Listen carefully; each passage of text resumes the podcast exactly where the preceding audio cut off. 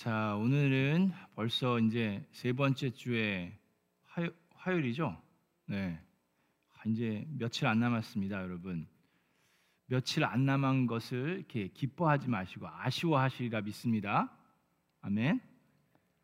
네. 자, 오늘은 26번째 편지랑 27번째 편지입니다. 그래서 오늘 어, 본문 말씀은 고린도전서 13장 우리 잘 아는 사랑장이죠. 고린도전서 13장 1절부터 7절에 있는 말씀과 또 27번째 편지는 데살로니가 전서에 있는 말씀인데 일단 어, 고린도전서 13장 1절부터 7절 제가 봉독해 드리겠습니다. 내가 이제 내가 가장 좋은 길을 여러분에게 보여 드리겠습니다. 내가 사람의 모든 말과 천사의 말을 할 수 있을지라도 내게 사랑이 없으면 울리는 징이나 요란한 꽹과리가 될 뿐입니다. 내가 예언하는 능력을 가지고 있을지라도 또 모든 비밀과 모든 지식을 가지고 있을지라도 또 산을 옮길 만한 모든 믿음을 가지고 있을지라도 사랑이 없으면 아무것도 아닙니다. 내가 내 모든 소유를 나누어 줄지라도 내가 자랑 삼아 내 몸을 넘겨 줄지라도 사랑이 없으면 내게는 아무런 이로움이 없습니다. 사랑은 오래 참고 친절합니다. 사랑은 시기하지 않으며 뽐내지 않으며 교만하지 않습니다.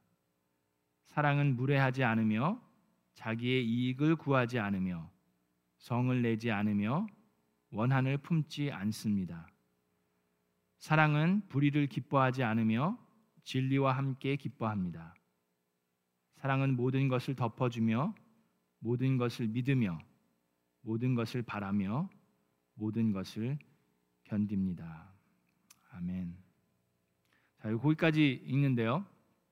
자, 오늘 이 스크루 테이프는 또 아주 되게 이 스크루 테이프에서 C.S. 루이스는 엄청나게 중요한 메시지를 두 개를 알려드리고 있습니다. 27번째 편지는 이 사랑이라고 부르는 적극적인 개념이 비이기주의적이라는 소극적 개념으로 바뀌었다라고 얘기합니다. 자, 좀 이렇게 생각을 좀 많이 하셔야 되는데 여러분 사랑은 우리가 적극적으로 우리 대상에게 우리 관계에 있어서 상대방에 하는 건데 그 사랑하는 것에 집중하는 게 아니라 내가 unselfish한 것에 내가 비이기주의적으로 되는 것에 집중하게 사람들을 만든다는 얘기예요. 자, 그거 어떤 뜻일까요? 여러분 관계에 있어서 뭐 대부분 여기 계신 분들은 이제 부부 관계를 생각하실 수 있는데 뭐 젊은 학생들은 룸메이트하고의 아니면 친구하고의 관계가 있을 수도 있어요. best friend라든지 뭐 룸메이트라든지 또 부부 간의 관계에서 여러분 그렇게 생각할 때 있지 않습니까?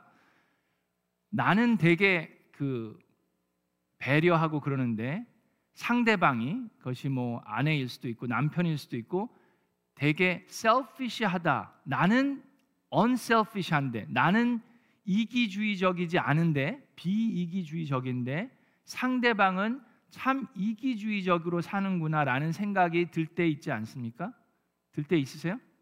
자, 그런 것을 이제 이 마귀가 조금씩 조금씩 생각하게 만든다는 겁니다. 그걸 어떻게 하느냐 하면 자, 이 상대방을 대하면서 우리 여기 보면 여자는 주로 집안일을 열심히 한다든지 그 남을 위해서 수고하는 것을 주로 하게 하고 남자는 그 상대방을 수고시키지 않는 것, 그냥 바더하지 않게 그냥 내버려 두는 것이 사랑의 표현이라고 생각을 한다는 거예요. 대부분은 뭐 다 그렇지 않을 수도 있지만 그래서 어, 특히 여자 같은 분들은 열심히 상대방을 위해서 뭔가를 합니다. 집안일을 하든 뭐 요리를 하든 뭐 여러 가지를 해주면서 나는 당신을 위해서 이만큼 하는데 당신은 아무것도 안 하고 가만히 있네. 라는 식으로 생각을 하는 거죠. 그러니까 나는 되게 unselfish한데 상대방은 selfish하게 생각하는 거고 남자는 그냥 가만히 내버려 두는 게 사랑이라고 생각을 하는 거죠. 그러니까 여자를 가만히 내버려 두고 나도 그냥 가만히 좀 내버려 둬. 뭐 그런 식으로 좀 생각하는 생각하게 된다는 거예요. 자, 그러면서 서로 본인이 비이기주의적인 사람이 되려고 노력한다는 거죠. 그래서 그 부분에 있어서 나는 이만큼 당신을 뭐 내버려 두든지 아니면 섬겨주는데라고 인정받으려고 하면서 누가 더 비이기주의적인지 어, 생각하면서 어, 서로 불평이 쌓이고 불만이 쌓이게 하는 그런 얘기입니다. 뭐 좋은 예를 들면 예를 들어서 이제 그런 관계나 그런 마음이 있으면 상대방이 어, 우리 뭐 공원에 뭐 산책이나 한번 갈까라고 하든지 아니면 뭐 정원에서 좀 티나 한 잔 마시는 거 어때? 그렇게 이렇게 은근슬쩍 얘기를 했을 때 상대방이 나는 티 마시고 싶지 않은데 당신을 위해서 내가 티 마셔줄게. 그렇게까지 직접적으로 얘기를 안 하더라도 간접적으로 해도 우리가 얼마든지 그 표현을 한다는 거예요. 나는 원하지 않는데 당신을 위해서 내가 해줄게. 라는 식으로 뭐 산책이 됐든 뭐 티를 마시는 거든 자 그러면 그거를 직감하는 상대방은 어떻게 느껴요? 어 그럴 거면 하지 마 그런 식으로 얘기한다는 거죠. 그럴 거면 아, 아니야 안 가 안 가 티 마시지 마 절대 안 마셔 어, 산책 절대 하지 마 어, 나도 당신이 하기 싫은 건안 아, 시켜 절대 하지 마 그런 식으로 하면서 누가 더 상대방을 배려하느냐 막 자기가 더 unselfish하다는 식으로 생각하게 만든다는 거예요.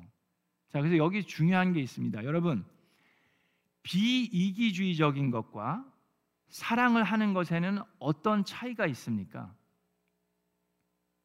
어떻게 보면 똑같은 것 같잖아요. 우리가 지금 읽은 사랑장에도 자기의 이익을 구하지 않는다고 그랬는데 사랑은 우리가 거기에 혹해 가지고 나는 나의 이익을 구하지 않고 당신을 이렇게 배려해 준다라고 생각을 하면서 나는 unselfish하고 상대방은 셀피시하다라고 생각하게 만든다는 거예요. 자, 그런데 이 사랑장을 보니까요. 여러분, 그래서 이 스크루테이프 얘기하는 비이기주의적인 것과 하나님이 얘기하는 사랑과는 좀 차이가 있습니다. 자, 그게 똑같은 게 아니에요. 자, 사랑을 한다는 것은 상대방의 입장에서 상대방을 생각하고 상대방을 위해서 하는 건데 여기서 스크루테이프 얘기하는 비이기주의적이라는 마음은 솔직히 얘기하면 내 스스로를 위해서 하는 겁니다. 내 스스로를 내가 더 괜찮은 사람이어야 하니까 내 스스로를 속이면서 내 스스로가 더 의로운 사람이 되려고 나를 self deceive 하면서 이게 self deception이라고 그래요. 내 스스로를 속이면서 내 스스로가 self righteous 하려고 하는 그 생각이 들어가 있는 게 내 스스로는 비기주의적이라고 생각하게 만드는 거예요. 자, 그래서 사랑하는 것과 내 스스로가 self righteous한 것과는 차이가 있습니다. 자, 우리 사랑장에 뭐라고 되어 있습니까? 제가 지금 읽은 본문에 3절에 이런 말씀이 있습니다. 내가 내 모든 소유를 나누어 줄지라도 그 다음에 내가 자랑 삼아 내 몸을 넘겨 줄지라도 사랑이 없으면 아무런 이로움이 없습니다. 내가 이만큼 나의 모든 소유를 나누고 내가 자랑 삼아 내 몸을 넘겨 주올지라도 사랑이 없으면 아무 소용이 없는. 나 스스로를 내 스스로가 더 라이처스하기 위해서 내 스스로가 더 언셀피시하기 위해서 그런 걸 한다는 것은 사랑을 표현하는 것이 아니라 내 스스로를 위해서 하는 거예요. 내가 좀 더 잘났으니까. 내가 더 잘나야 되니까. 우리 마음 속에 그런 마음이 어리, 어딘가에 속속들이 하면서 우리 상대방을 우리의 관계가 있는 그것이 뭐 룸메이트든 친구든 배우자든 가족이든 그런 마음이 들, 들게 하는 것이 사탄과 마귀고 그렇기 때문에 우리는 적극적인 소극적인 self righteousness가 아니라 적극적인 사랑에 집중해야 합니다. 그래서 상대방에게 집중해야 되고 나의 감정과 자기 만족에 집중하지 말고 상대방의 감정을 읽어주는 데 노력해야 되고 그러기 위해서 서로 소통해야 합니다. 상대방의 마음을 의뢰 짐작해서 내가 그냥 뭔가를 해주는 듯이 하는 것이 아니라 서로 대화하고 서로의 마음과 생각들을 나누고 공유하는 것이 필요하고 소통하는 것이 필요합니다. 자, 그것이 이제 26번째 편지고 27번째 편지 또 엄청나게 놀라운 말이 말씀이 여기 있습니다. 자, 기도와 자유 의지에 대해서 얘기를 하는데요. 여러분 기도 생활을 여러분들이 많이 하실 텐데 기도에 대해서 이렇게 얘기합니다. 자, 이 환자 있잖아요. 지금 워무드가 막 공격하고 있는 환자가 사랑에 빠져 있기 때문에 자, 요럴 때를 이용해서 어, 영성을 부추기라는 거예요. 그냥 이렇게 거짓된 영성을 부추기는 거는 사탄이 아주 좋아하는 일이라고 얘기를 하면서 기도에 있어서도 그냥 영적인 거 뭐 은혜 받고 은혜를 주십시오, 축복을 주십시오 이렇게 좀 구체적이고 영적인 것만 기도하게 하고 구체적인 기도는 그거는 뭐 별로 그렇게 중요하지 않다라든지 별로 효과가 없다라든지 그런 식으로 생각하게 하라고 맨 처음에 이제 시작을 합니다. 그래서 우리에게 필요한 일용할 양식이라든지 우리가 필요로 하는 것들은 어, 만약에 기도했을 때 응답을 못 받으면 아뭐 기도 기도라는 게 뭐 다 그렇지 뭐. 그냥 기도는 소용이 없어. 그렇게 생각하게 하든지 또는 기도 응답을 받았어도 이건 원래 되려고 그랬던 건데 뭐 기도 응답을 받았나 뭐 기도 뭐 기도 그냥 원래 되려고 그랬던 거지 뭐 그런 식으로 생각하게 만들라고 얘기를 합니다. 자 그러면서 하나님께서 이미 다 결정해 놓으신 것이라 그러면 내가 지금 기도하는 것이 무슨 소용이 있겠느냐라는 생각이 들게 하라는 거죠. 자 예를 들어서 여러분 뭐 여러분들의 자녀의 대학 입시라든지 여러분들이 뭐 영주권을 놓고 기도를 해요.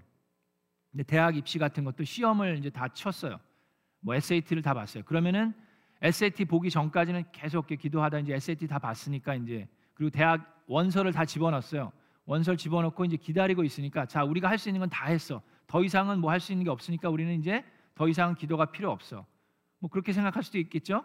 그러면서 그냥 기다리기만 있, 기다리고만 있어요. 기도는 안 하고. 그래서 원서가 와야 되는데 안 와요. 그 이거 왜 이렇게 안 오나? 그리고 이제 또 다시 아, 한 번 더 기도를 해야 되나? 그리고 월요일부터 뭐 일주일 동안 작전 기도를 했다 그래요. 근데 이제 일주일 끝난 다음에 8일째 그 대학 원서가 왔는데 그걸 딱 보니까는 이제 합격이 됐어요. 그래서 아, 뭐 좋, 아, 잘 됐네. 근데 그 원서를 보니까는 이미 학교에서는 그 결정된 게 열흘 전이에요. 그리고 그게 아, 도장이 벌써 찍혔는데 학교에서 서류가 좀 이렇게 그냥 이렇게 책상 위에 놨다가 담당자가 너무 늦게 보내고 또 우편 이렇게 오는데 오래 걸려가지고 열흘이 걸려서 온 거예요. 자, 제가 작전 기도 시작한 거는 7일밖에 안 했어요. 그죠? 근데 이미 이거는 언제 결정이 난 거예요? 열흘 전에 결정이 났죠.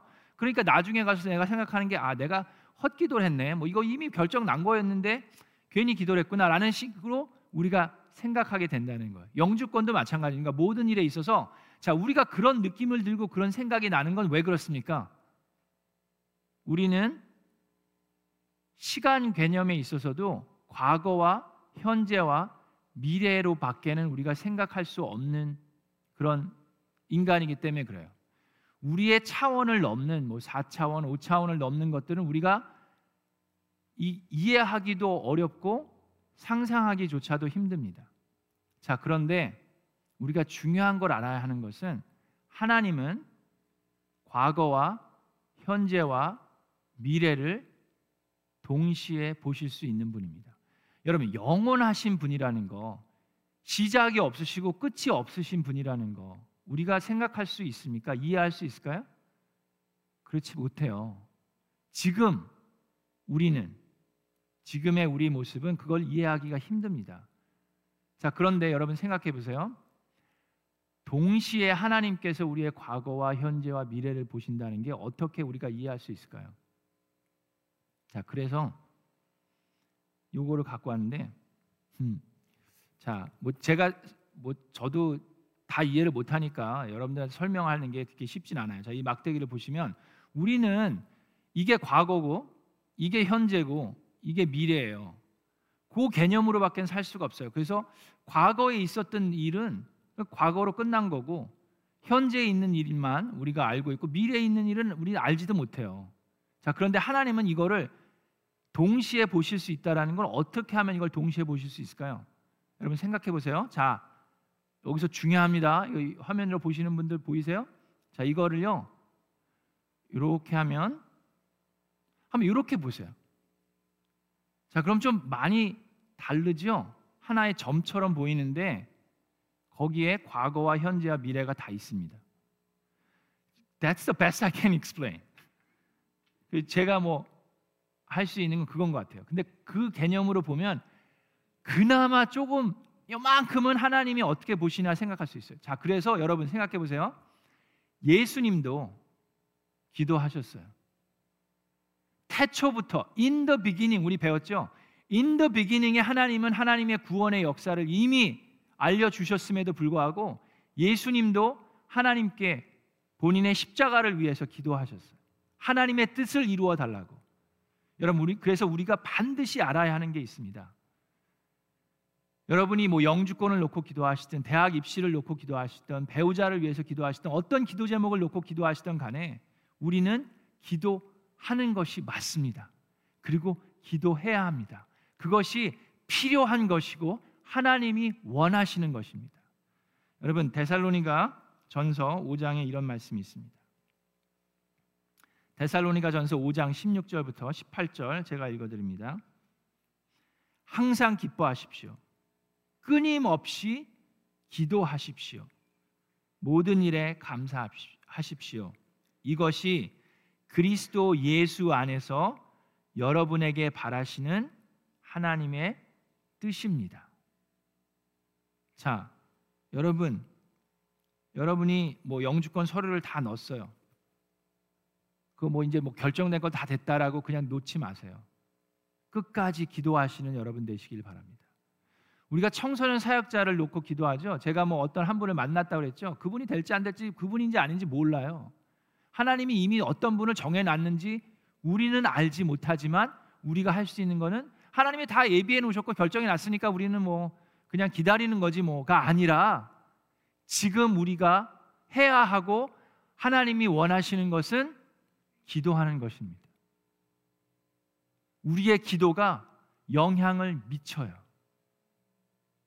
그래서 저와 여러분 이 세겹질 기도도 마찬가지입니다. 여러분들이 기도 제목 내놓으신 것들 우리가 해야 하는 것은 기도의 필요성을 확신하고 그걸 놓고 기도하는 것입니다. 그렇게 새로운 마음으로 또 기도하시는 저와 여러분 되기를 주님의 이름으로 축원합니다.